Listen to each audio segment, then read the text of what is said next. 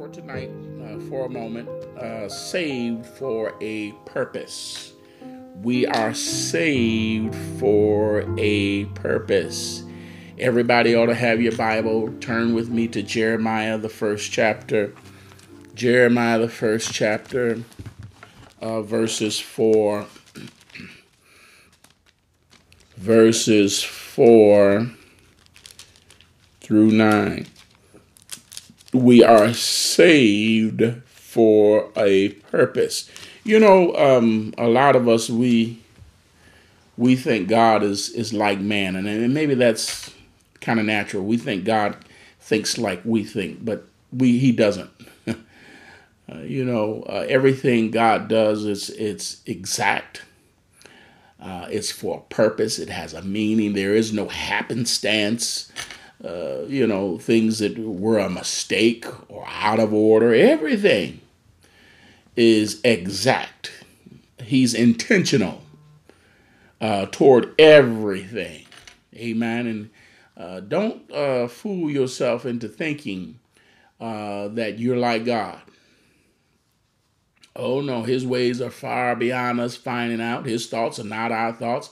As far as the heaven is from the earth, is his ways above our ways?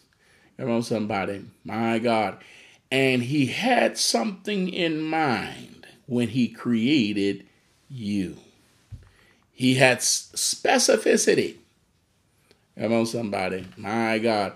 All right, Jeremiah, the first chapter, verses 4 through 9 said, Then the word of the Lord came unto me, saying, Before I formed thee in the belly, I knew thee.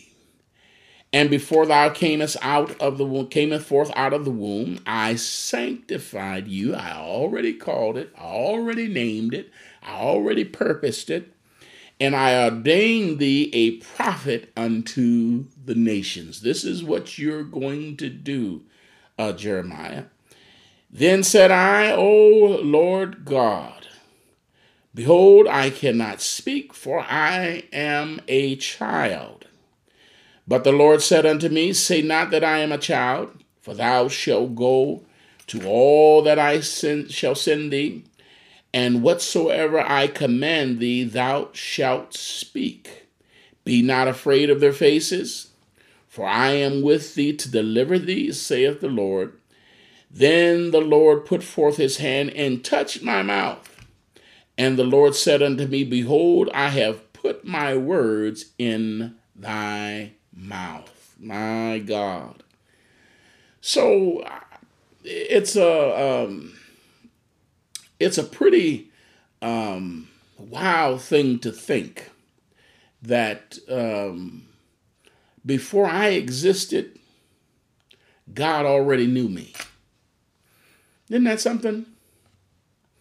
He said, um, uh, before I formed you in the belly, I already knew you. Before thou camest forth out of the womb, I already sanctified you. And this is what you're going to be.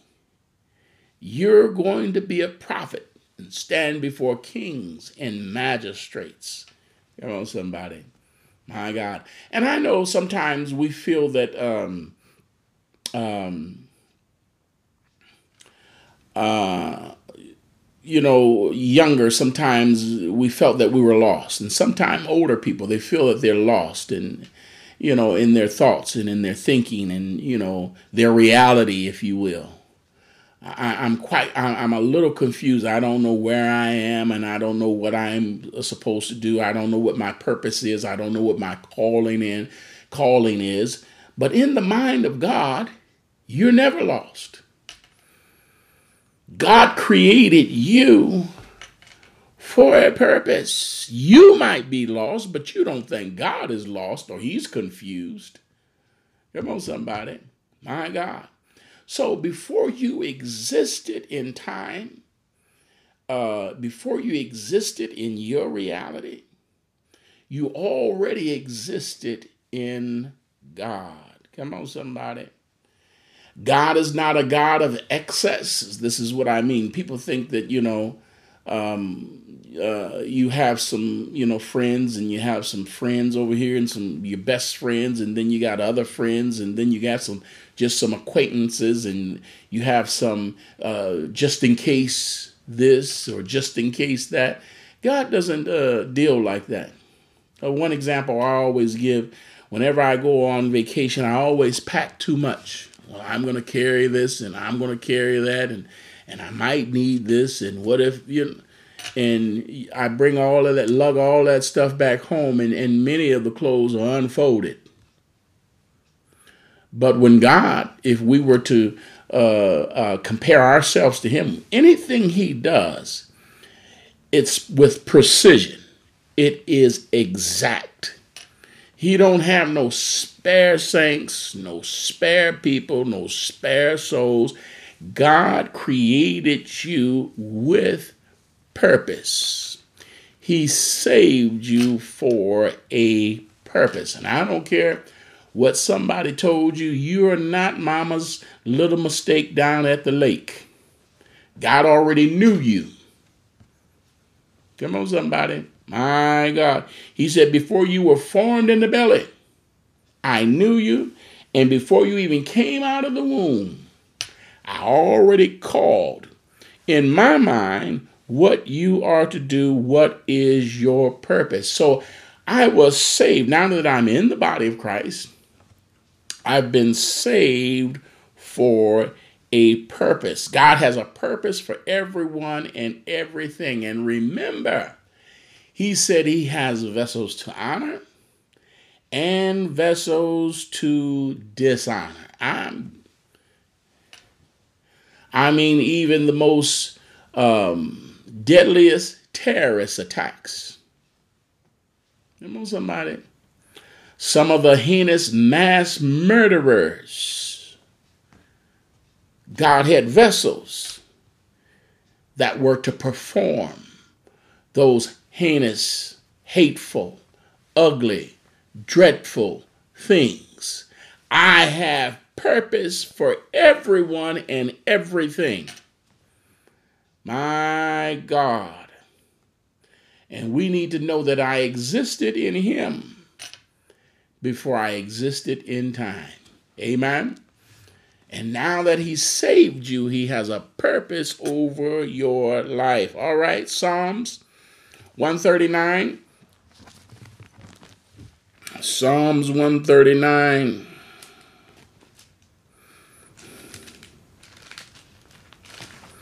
David said, You know what? When I think about all that God knew about me and knows about me and will know about me, it just blows my mind. He knew me before I knew myself, and guess what? He knows me better than I know myself. my God. Psalms 139 verses 1 through 7. This is to the chief musician, a psalm of David. What did he say? O Lord, thou hast searched me and known me. He's already known you. Come on, somebody. Thou knowest my downsetting and mine uprising. Thou understandest my thoughts afar off. Thou compassest my path and my lying down and are acquainted with all of my ways. For there is not a word in my tongue, but lo, O Lord, thou knowest it altogether. Thou hast beset me behind and before, and laid thine hand upon me. Such knowledge is too wonderful for me. My God, uh, it's it is high. I cannot uh, attain to it. It's blowing my mind. Whither shall I go from thy spirit, or whither shall I flee from thy presence? Come on, somebody. My God. He knows me or knew me before I knew myself. And now that I think I know the little that I do know, he knows me better than I even know myself. He knew me and he knows me. Come on, somebody. My God. He has already called it and spoke it into existence. And um, one of the things I love about um, God is He starts at the beginning and He goes all the way to the end. Come on, somebody. He backs up to the beginning and says, Let it be. Um, back in the day, uh, Paula Abdul was one of the ones that were known as being great choreographers. Not only was she a singer and a dancer, but they gave her credit for being a great choreographer. And certainly there was Michael Jackson as well. Uh, choreograph dance steps and moves and, and did it day and night and knew it uh, from beginning to end and from end to beginning. Come on, somebody. Do you think they can outdo God? I don't think so. So when God started at the beginning of your life, He said, uh, Before you were formed, I knew you. Before you came out of the womb, I already called it what you were to be. So I started at the beginning, I went all the way to the end. I came back to the beginning and said, Let it be. And when I said, let it be, I already know what is to be. I'm going to let that sink in. when he says, let it be, he already knows what is to be.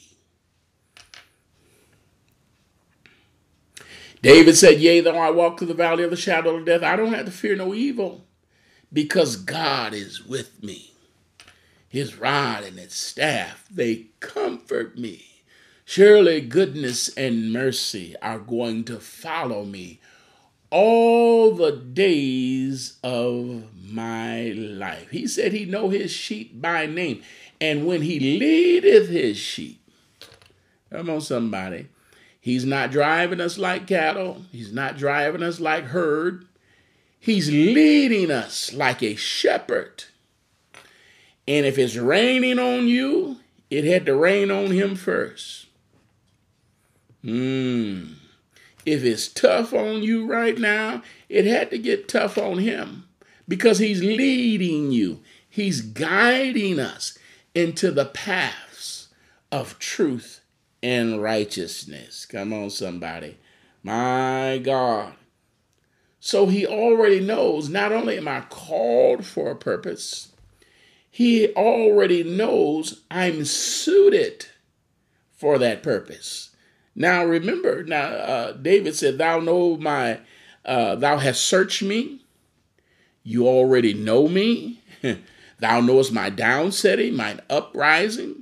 You understand my thoughts, my thinking process, how crazy I am. Come on, somebody. Thou compassest my path and my lying down, and are acquainted with all my ways. He knows what you're going to do even before you do it. When the when the indecent proposal is given, he already know what answer. Come on, somebody, you're going to give. Uh, there's not a word in my tongue, but lo, Lord, thou knowest it altogether. Thou hast beset me behind and before you've laid your hand upon me, such knowledge is just blowing my mind. So not only has he saved me for a purpose, he already knows I'm suited for the purpose. Why would he say I ordained you if he didn't think or he did well, should, he doesn't know that you're already suited for that purpose. Why would he ordain you for something you're not suited for? My God, think about it. He saved us for a purpose, and we're suited for that purpose because he knows you better than you know yourself. And that's why we ought to, you know, ought not be talking about, I would never, or I wouldn't caught, get caught dead. You don't know what you will do if the situation is right. Come on, somebody. By the grace of God, there go I. People said they wouldn't get caught dead doing stuff. Well, they caught you alive doing it. That's worse. My God. And you're not going to be able to deny it. All right? So we're called for a purpose. He knows whether we're suited for that purpose or not. Uh, 1 Corinthians, the 10th chapter.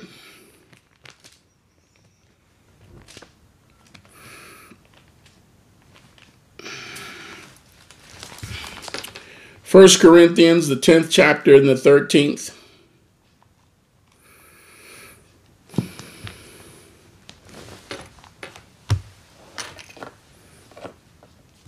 First Corinthians 10 chapter 13 says what? There hath no temptation taking you but such as common to man. But God is faithful, who will not suffer you to be tempted above that you are able. But with the temptation also will make a way of escape that you might be able to bear it. My God. So God has already orchestrated, He's already directed, He's already choreographed your life. Come on, somebody. The Bible lets us know that the steps of a good man, they are ordered of God. Some of the worst steps and decisions I've made in life is when I did not consult God. I can admit that. Come on, somebody. But uh, what a blessing it is, you know, to, to pray and say, Lord, work in me both the will and to do of your good pleasure. Come on, somebody. I need God to order my steps. My God. So God's saying, there is no temptation taking you such as common unto man. Amen. God is saying, uh, don't worry, son. If you fall, I'll catch you. Come on, somebody. My God. And there's a way that a father can instill in his son the confidence that he needs to do the things uh, that he wants him to do. I used to be working on the roof uh, many times, and my father would be, you know, uh, 20 foot away from falling off over the edge. He said, oh, Son, don't you worry. Uh, if you fall down, I'll catch you. I always wondered if I roll down off that roof and, and, and hit that drip edge and, and start, how you to run from 20 feet and catch me? But that gave me the confidence. I don't know if it was true or not, but it gave me the confidence to stay on the roof and do what I needed to do. Come on, somebody. My God. Uh, my father told me that his father uh, instilled so much confidence in him, he thought he could kill a brick. And that's the confidence that God wants to instill in each and every one of us. It says, there hath no temptation taken you, such as common unto man, but God is faithful. Come on, somebody. Uh, who will not uh, suffer you to be tempted above that you're able, but with the temptation make a way that you will escape. My God.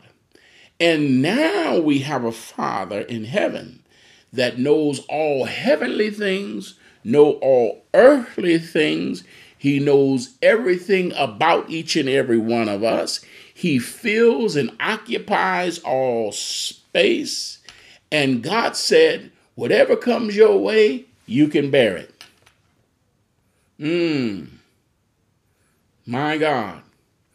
Whatever you're facing today, you can make it. I can see what you'll never see. I know what you'll never understand. Come on, somebody. With every temptation that's facing you right now, He's going to make a way of escape. My God. Now, listen to me. So not, not only am I suited for my purpose, every situation is now tailored. Oh, somebody ought to shout, run, jump, get excited. Not only am I suited for my purpose, every situation I face is tailor made for me. My God. Isn't that something? To have the unmerited favor of God, grace upon our life. It, come on, somebody, favor ain't fair but it sure feels good. It's it's kind of like having um, uh, being on the football team and your father is the coach. My God.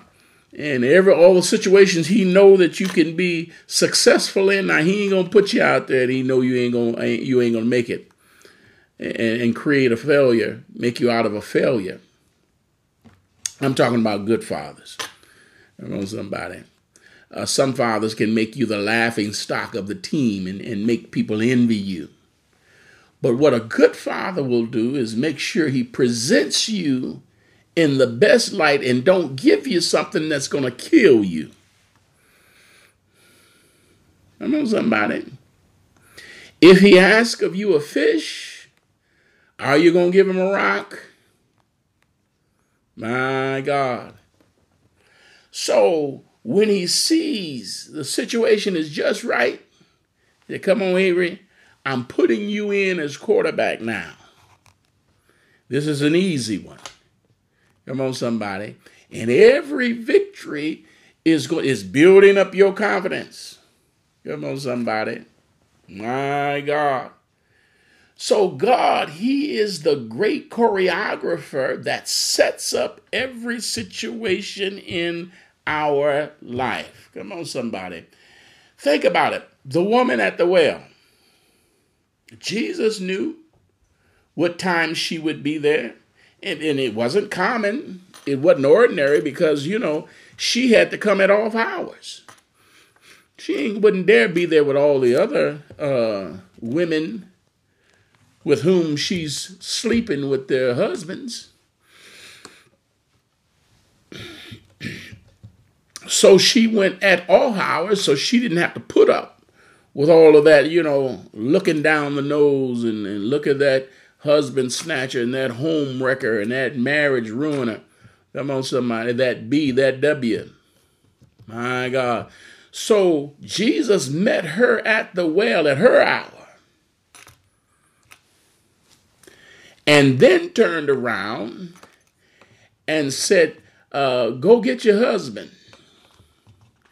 She said, I don't have any. And he said, Yeah, and the one that you with it you're with now don't belong to you. I already know. I'm just calling it out so you'll know I know. Come on, somebody. I got water at this well that if you drink of it, you'll never thirst again. And many of us have been there looking for love in all the wrong places. You tried this, you've tried that, you've dabbled in that, you've dabbled in this. But the great choreographer was standing there at the well at your hour. Come on, somebody. And said, I got water that you know not of. Mm, I got water that will satisfy. What about the woman 12 long years? Had wasted all of her resources, come to the end. Come on, somebody all kinds of uh, uh, uh, miracle potions and quacks and hacks, people that will hack you up and, and experiment on you. And finally decided, I'm going to try Jesus. Come on, somebody. And soon as the doors flung open, guess who's walking by? the great choreographer. My God. I do a lot of talking to the Lord when I read the scriptures. And um, I remember this uh, distinctly. Uh, it was not an audible voice, but God can speak in your spirit. I said, Lord, 12 long years? He said, Avery, it didn't take me 12 years to heal that woman. It took her 12 years to run out of her substance, come to the end of herself. My God, I already choreographed her life. And when she made the move toward me, I just put it on my calendar to be walking past her house. My God. what a mighty Savior. Jeremiah 29. What a wonderful Savior. Who wouldn't serve a God like this?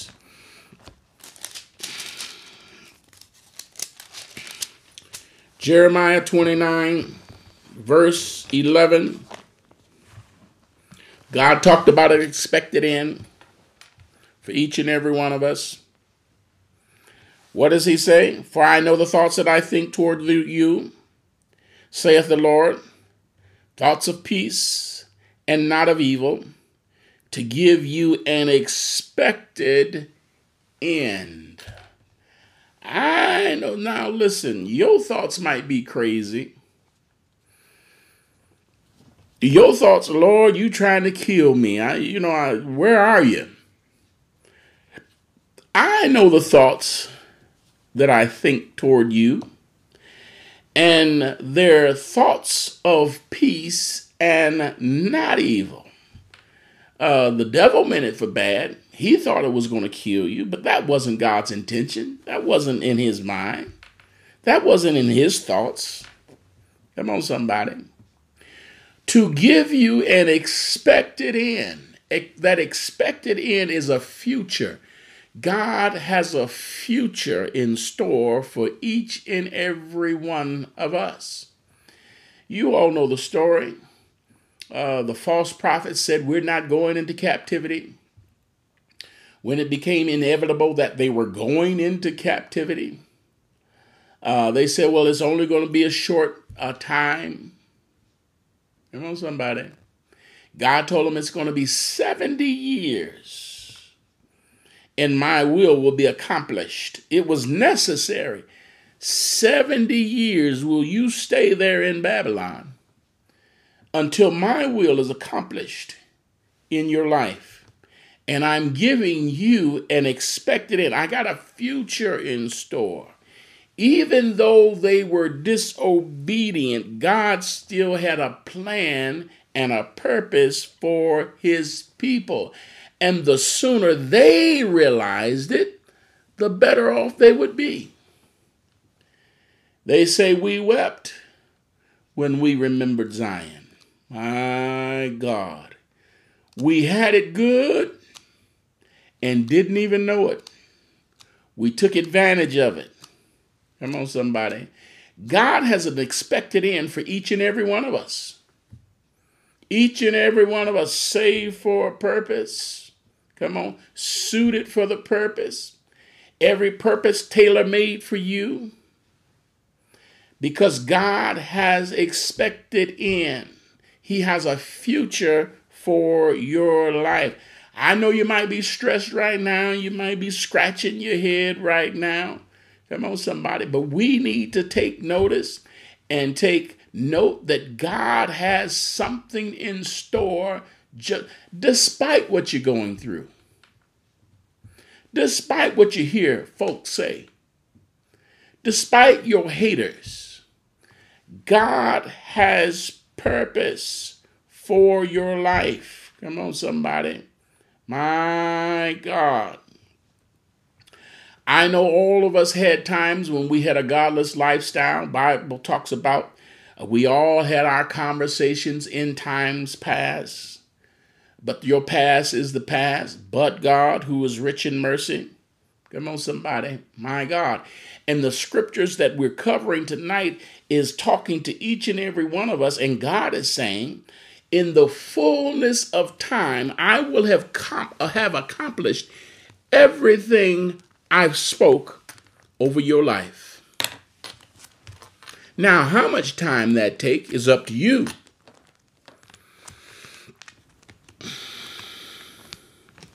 It didn't take him 12 years to heal the woman with the issue of blood.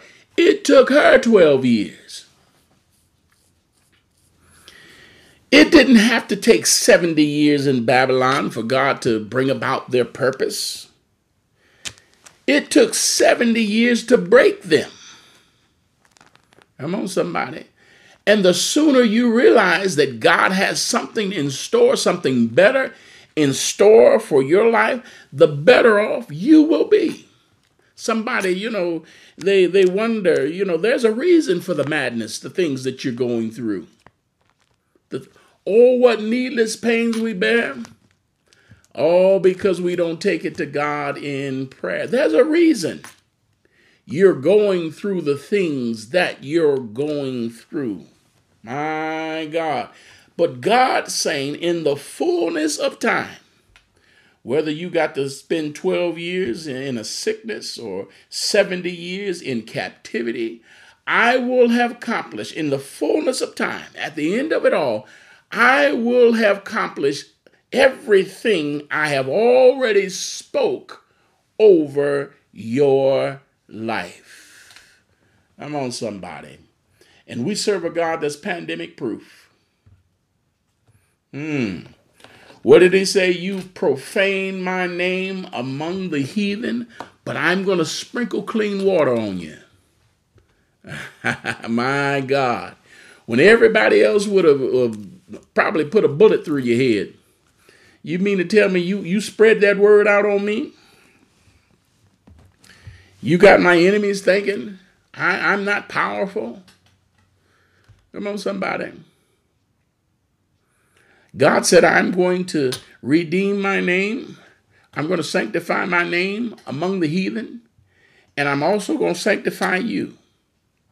You are the one got the heathen. You've profaned my name even among the heathen, got them thinking, I'm not a powerful God. I'm not a, a, a, willing God. I'm not an able God. I'm not powerful enough to deliver my people.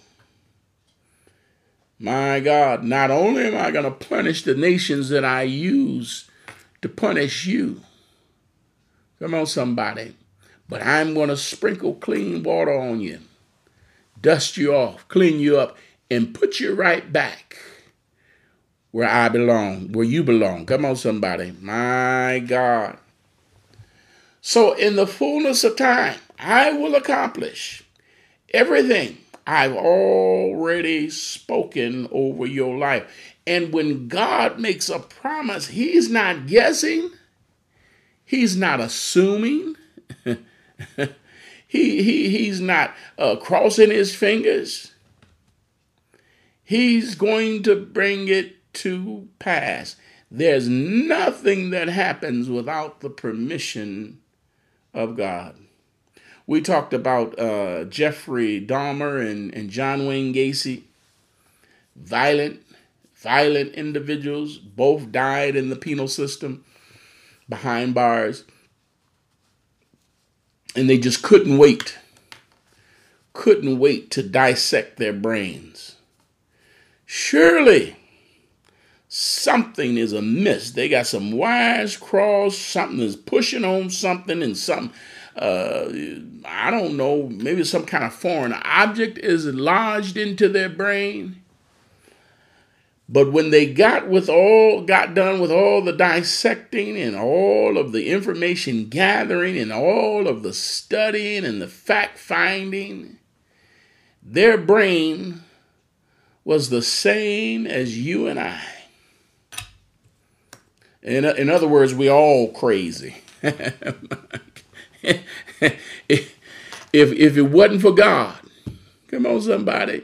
If God wasn't holding this little noodle together, my God, you're just as crazy as, as Jeffrey Dahmer. You're just as violent as John Wayne Gacy.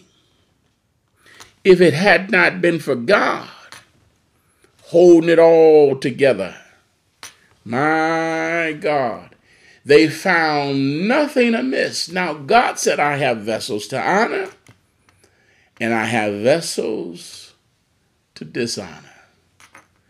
But aren't you glad God saved you? I'm glad.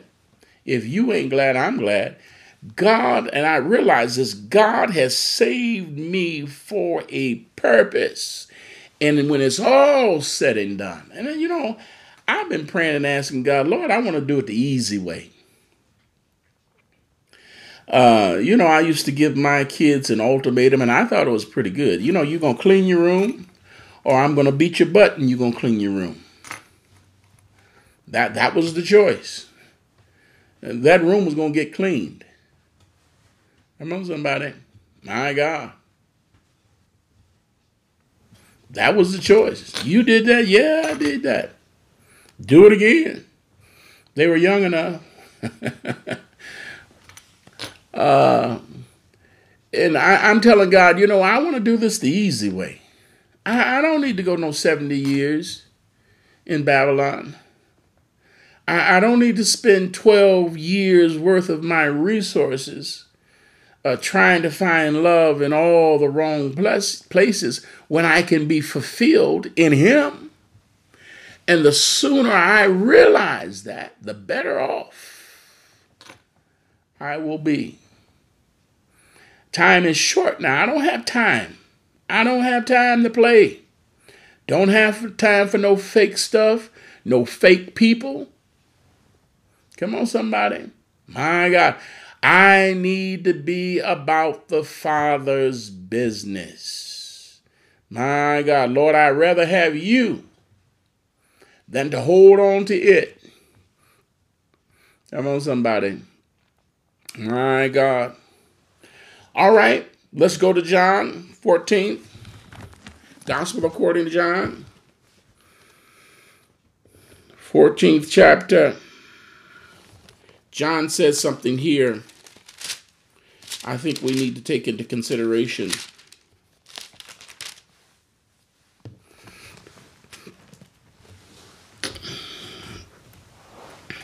John 14, 1 and 2.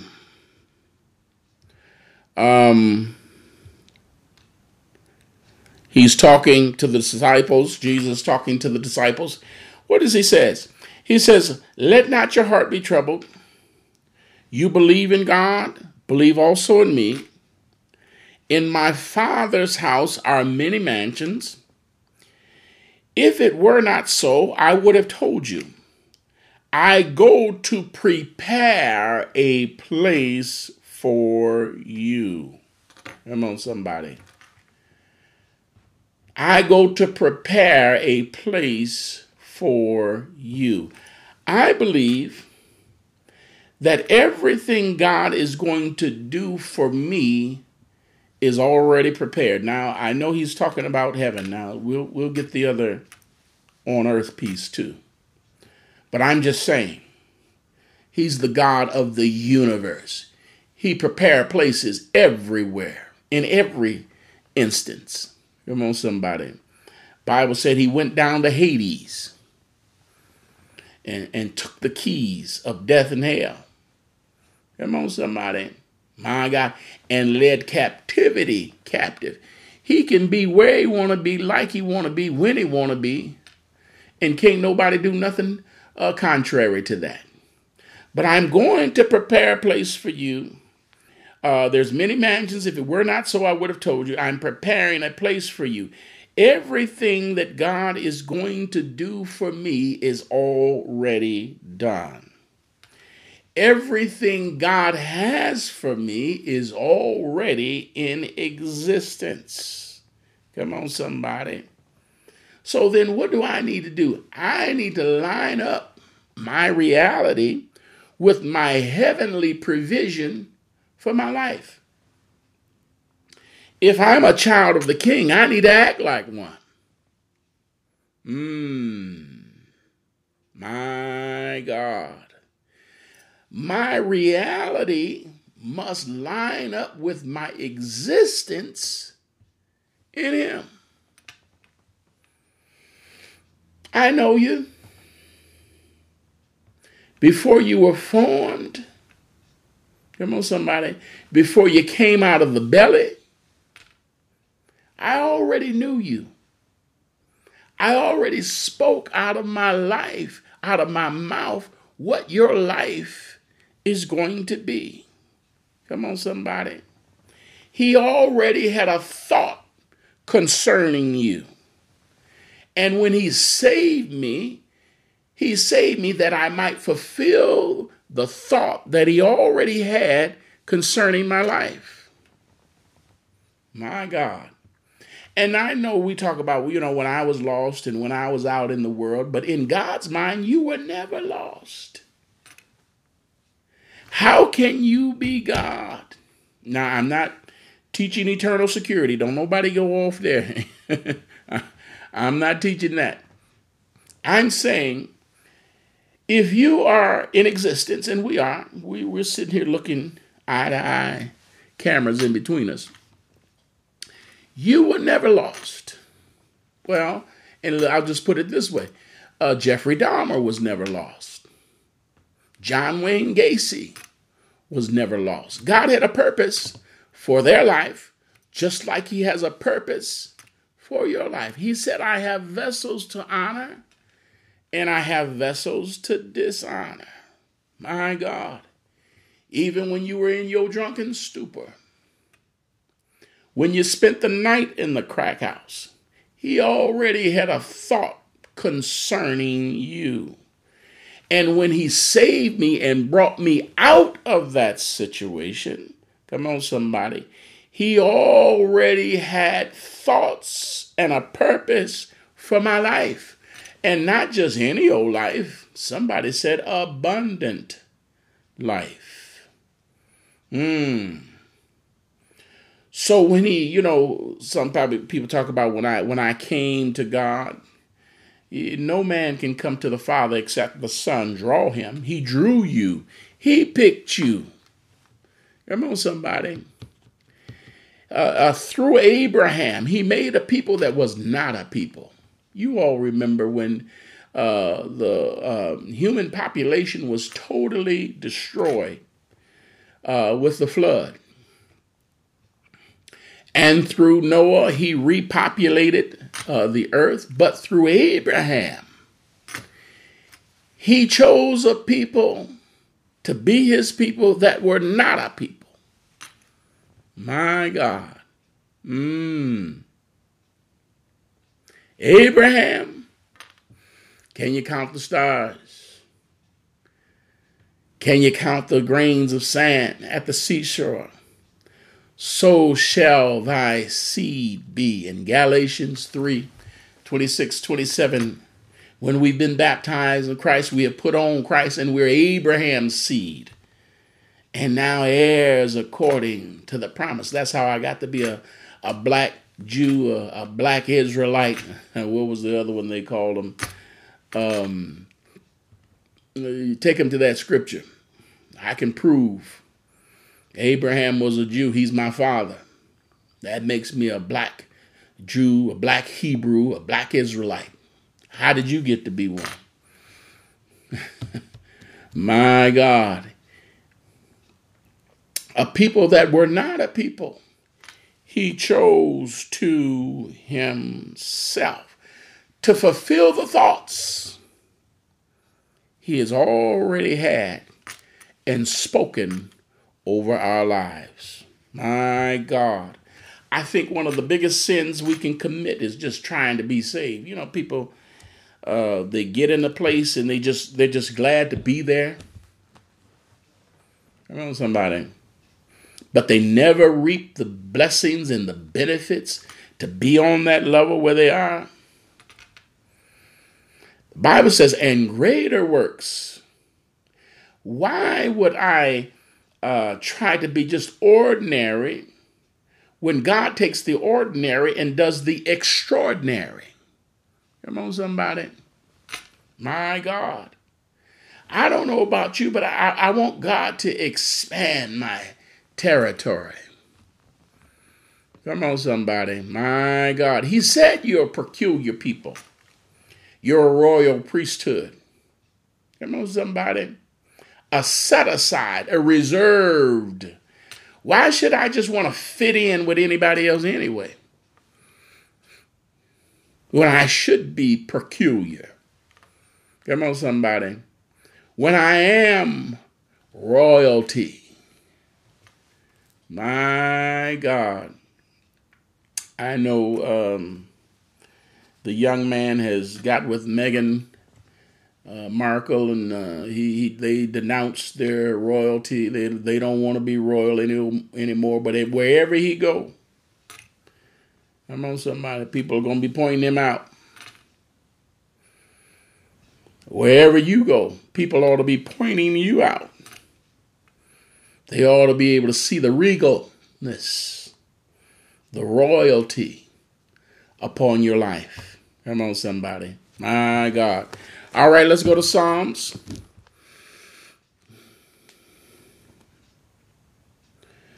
We want to prove a point here. This is proof that not only has God gone to prepare a place for us in heaven, but He has a prepared place for us right here, wherever you are. Psalms 27, verses 13 and 14. Wherever you are, everywhere your foot shall tread shall be your coast. I'm on somebody. God said, I can get blessing, provision, resource to you wherever you are. Psalms 27 13 and 14. I had fainted unless I had believed to see the goodness of the Lord where? In the land of the living. So not only has He gone to prepare a place for us over there, we have prepared places for us right here in the here and now. All right, I had fainted. I would have quit, quit I would have died. I would have thrown in the towel unless I knew God had some provision for me in the land of the living. Now, don't forget verse 14. Wait on the Lord. What is he saying? Fix your face, boo boo. Wait on the Lord. God's got something. For, I know you're going through right now. I know you you have some some concerns, and we all have them. And, and that's what David is encouraging us right now. I would have fainted. I would have thrown in the towel. I would have given up. I would have turned back. But I know God's got something in store for me in the land of the living. Not only has he prepared a place for me over there, come on, somebody, but he's made provision for me right here in the here and now. Verse 14 Wait on the Lord and be of good courage, and he shall strengthen thy heart. Wait, I say, on the Lord. Has anybody ever gone through a test, gone through a situation, and my goodness, you complained and murmured and, and you you faltered and your knees buckled and you you howled and you cried just like you didn't have no master, you didn't have no hope, you didn't have no purpose. And when God takes you around the corner, you get ashamed of yourself. It's kind of like the man that was drowning in um, uh, three feet of water uh, uh, flailing and splashing and gulping and, and gasping and, and, and somebody said stand up.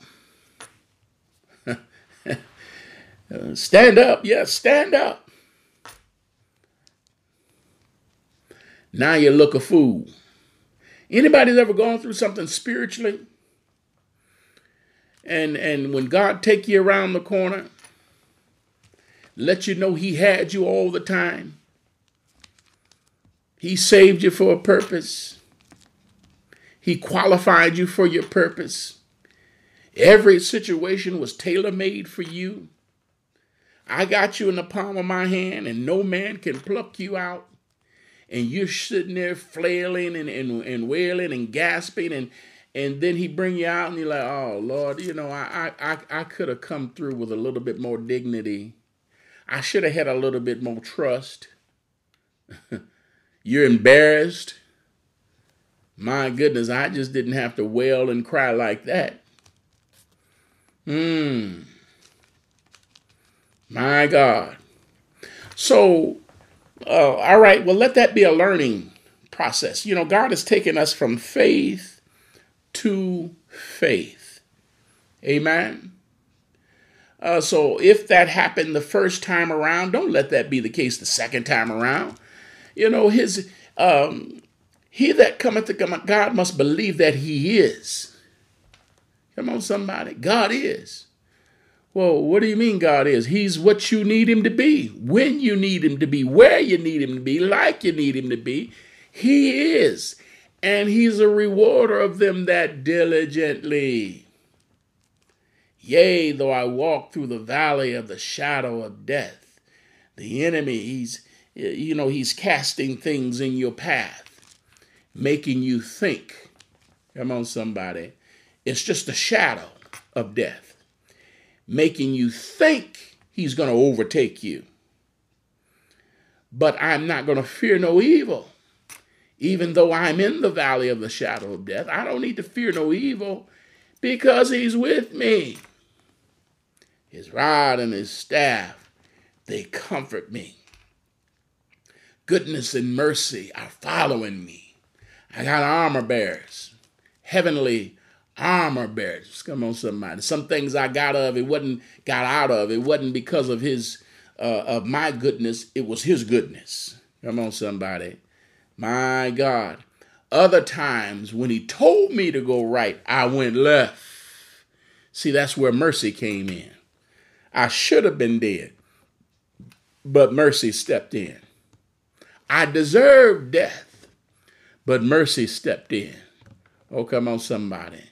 The enemies uh, uh, uh, drew back his dagger and was ready to take me out. But mercy, my God, they're following me all the days of my life. Come on, somebody, my God.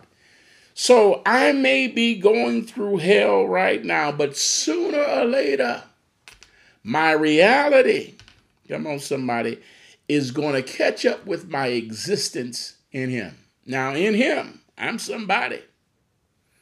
I may not have a dime in my pocket. Come on, somebody. I, I, I might be a little bit confused right now. My feelings may have been hurt. But eventually, my reality is going to catch up with my existence that has already been spoken out of his mouth. Come on, somebody. My God.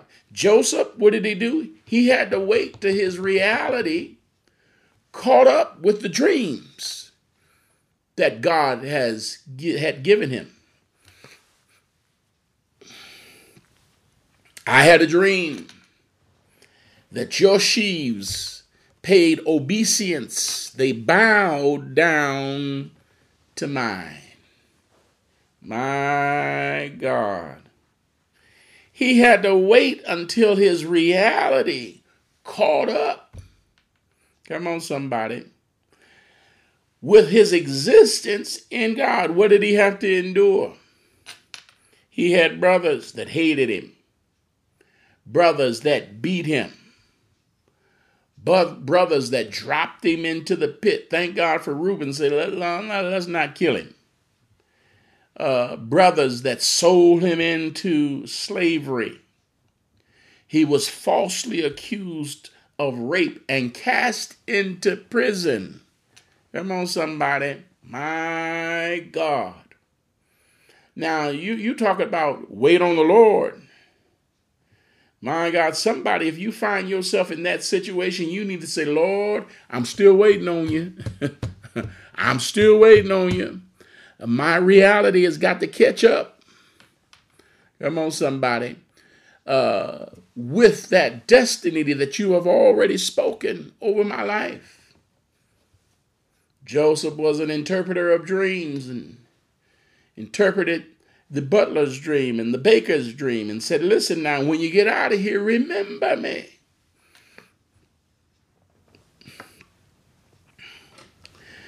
But guess what? They got out of there and they forgot about him. But then Pharaoh had a dream, and somebody said, You know what? Your gift will make room for you.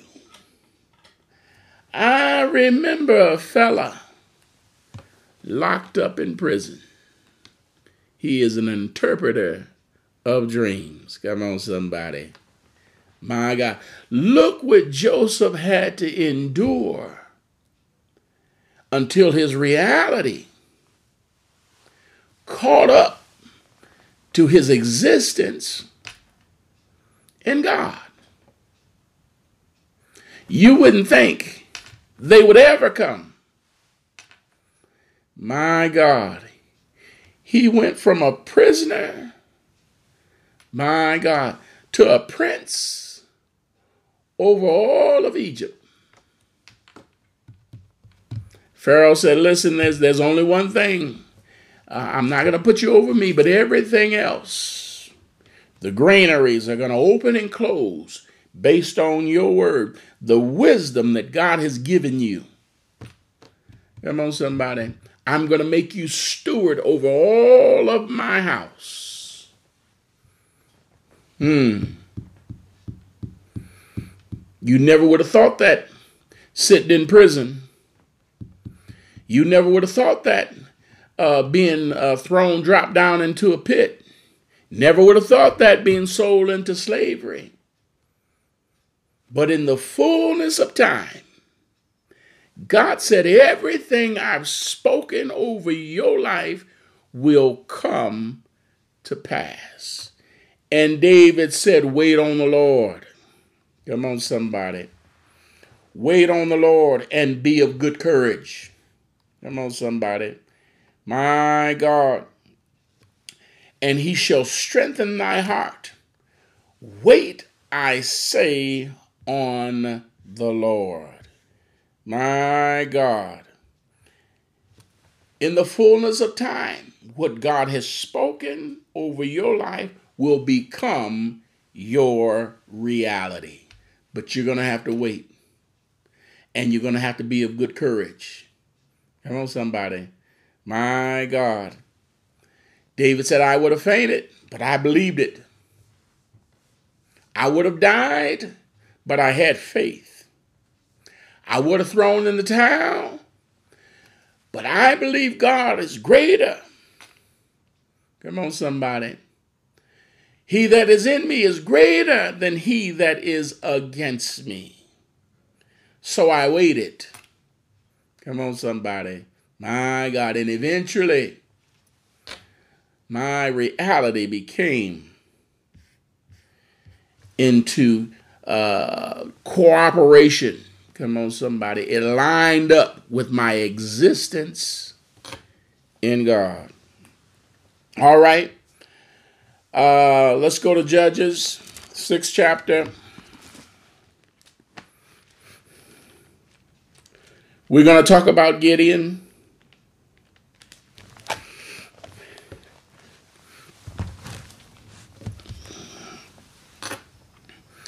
Who asked the question, Why doesn't my reality line up with my existence in you?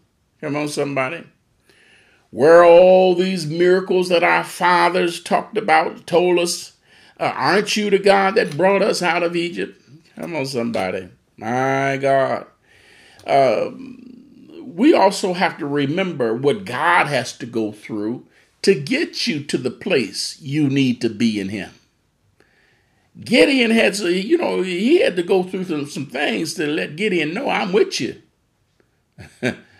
My God, I'm with you.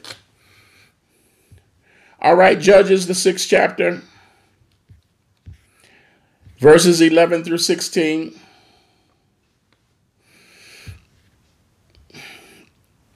And if you read this whole story, you'll uh, see the things that God did to prepare Gideon I mean, Gideon need a whole lot of assurance. Lord, if it be you, my God. Uh, let's, let's read this. Judges 6, 11 through 16. And there came an angel of the Lord and sat under an oak, uh, which was an Ophrah, and that pertained unto Joash the Azraelite. And his son Gideon threshed wheat by the winepress to hide it from the Midianites. And the angel of the Lord appeared unto him and said unto him, The Lord is with thee, thy mighty man of valor. Wow. And Gideon said unto him, O my Lord, if the Lord be with us. Now you see me threshing my stuff, I'm hiding from my enemies uh, hoping that they don't take it from me. If you be the Lord, and if the Lord is with us, why then is all this befallen us? And where be all his miracles which our fathers told us of, saying, Did not the Lord bring us up out of Egypt? If you are all of that, and what our Father said about you. And you're the same God that brought us out of Egypt. Why am I sitting here hiding from my enemies? Come on, somebody. Look what it says. But now the Lord has forsaken us and delivered us into the hands of the Midianites. And the Lord looked upon him and said, Go in this thy might, and thou shalt save Israel from the hand of the Midianites. Have not I sent thee? Come on, somebody. I, I, I got a reputation to up withhold here. If I sent you, if I called you, if I spoke it into existence, it's going to come to pass. This ain't, you know, you know how we um, get a word from a friend and we get a word from a, a trusted uh, individual or a loved one, I'm going to do this, I'm going to do that, and it don't come to pass. But when God says something, his reputation is on the line. Hmm.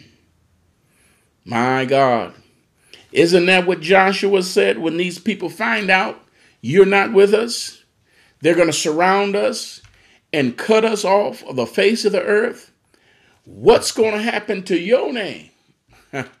My God, your reputation. My God. All right. Verse 14 again, and the Lord looked upon him and said, Go in this thy might, and thou shalt save Israel from the hand of the Midianites. Have not I sent thee? And he said unto him, O my Lord, wherewith shall I save Israel? How in the world? Don't you know who you're talking to? Behold, my father is, my family is poor in Manasseh, and I am the least of all the poor folk. I'm the least of my father's house. And the Lord said unto him, Surely I will be with thee. How many know if God's with you? all things are possible. And thou shalt smite the Midianites as one man. My God. Faith untested is just talk. Come on, somebody. My God. Everybody's faith must be tested. If your faith is not tested, that's all it is, It's just talk. He that cometh to God must believe that he is.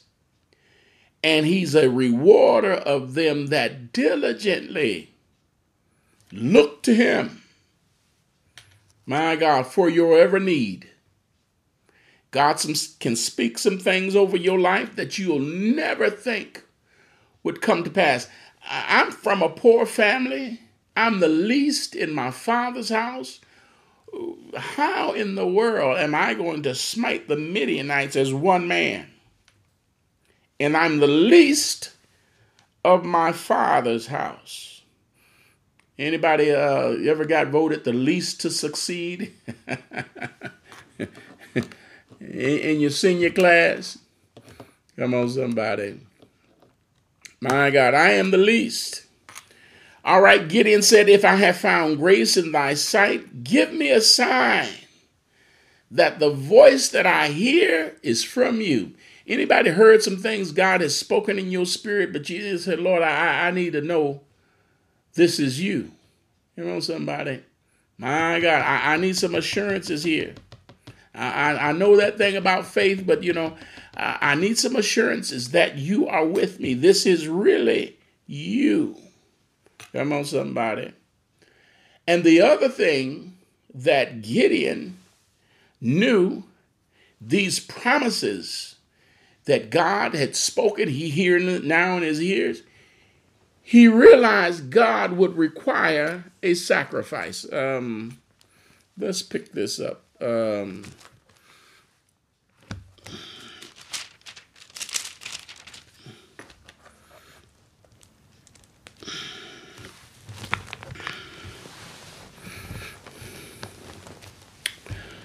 Uh, let's pick it up here.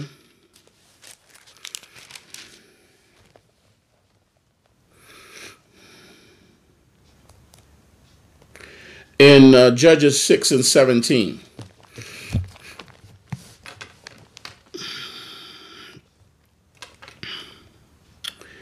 And he said unto him, If now I have found grace in thy sight, then show me a sign that thou talkest with me. Look at verse 18. Depart not hence, I pray thee, until I come unto thee, and bring forth my present, and set it before thee. Um, with these promises that Gideon is now hearing, he's saying, Now listen, I need a sign that this is actually from you. And if all of these things are to come to pass, I realize there's a sacrifice on my part that must be rendered. Look at this. Uh, and he said, uh, um, Depart not hence, verse 18. Depart not hence, I pray thee, until I come unto thee, and bring forth my present and set it before thee. And he said, I will tarry until thou come again. And Gideon went in and made ready a kid, that's a lamb, and unleavened cakes, and an ephah of flour and flesh. He put it in a basket, and he put the broth in a pot, and brought it out unto him under the oak, and presented it. And the angel of God said unto him, Take the flesh and the unleavened cakes, and lay them upon the rock, and pour out the broth. And he did so.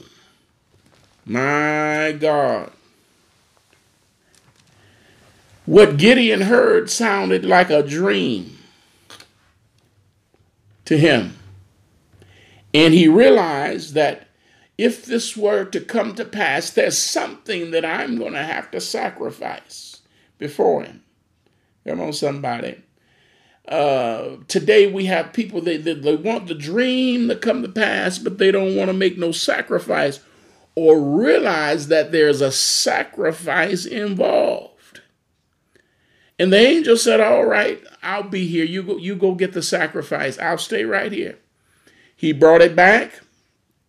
All right, put it before the angel. And the angel said, Well, hold on a second here. He said, uh, He took the flesh and put it in a basket, and he put it, broth in a pot, and he brought it unto him under the oak and presented it. Come on, somebody. And the angel of God said unto him, Take the flesh and the unleavened cakes and lay them upon the rock and pour out the broth. And he did so. If you want to receive something from God, you got to give God what he wants.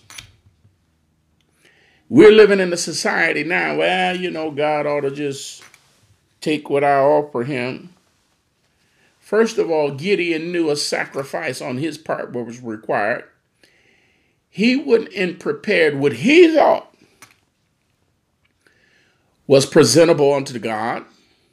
He presented it to the angel and said, "No, take take out the the, the flesh and the, and the uh, the unleavened bread. Put that on the rock and pour out that broth." if you're going to get from God the promises that He's spoken over your life, there's going to have to be a sacrifice on your part. Come on, somebody. My God. You have to give God what He wants. After all, it's His spoken word that He's going to bring into existence in your life, not the other way around. Come on, somebody. My God. And not only that, did the angel, after he uh, presented it unto God, the what God wanted, the angel received the sacrifice. The fire came down and consumed the sacrifice, and then turned around and challenged Gideon. Now I want you to go to tear down the altar of Baal and destroy the grove beside it. And when you do that, I want you to set up another altar and sacrifice that that you destroyed to the to the real God. My God. Oh my goodness. Oh yeah, your faith is going to be tested. And this is no time for fear, saints. I know we're out of time. No time for fear because in fear there is torment. Come on, somebody. But what did Gideon do? Gideon said, the angel told Gideon, You're going to defeat the Midianites as one man. But you're going to have to sacrifice and you're going to have to do exactly what I tell you.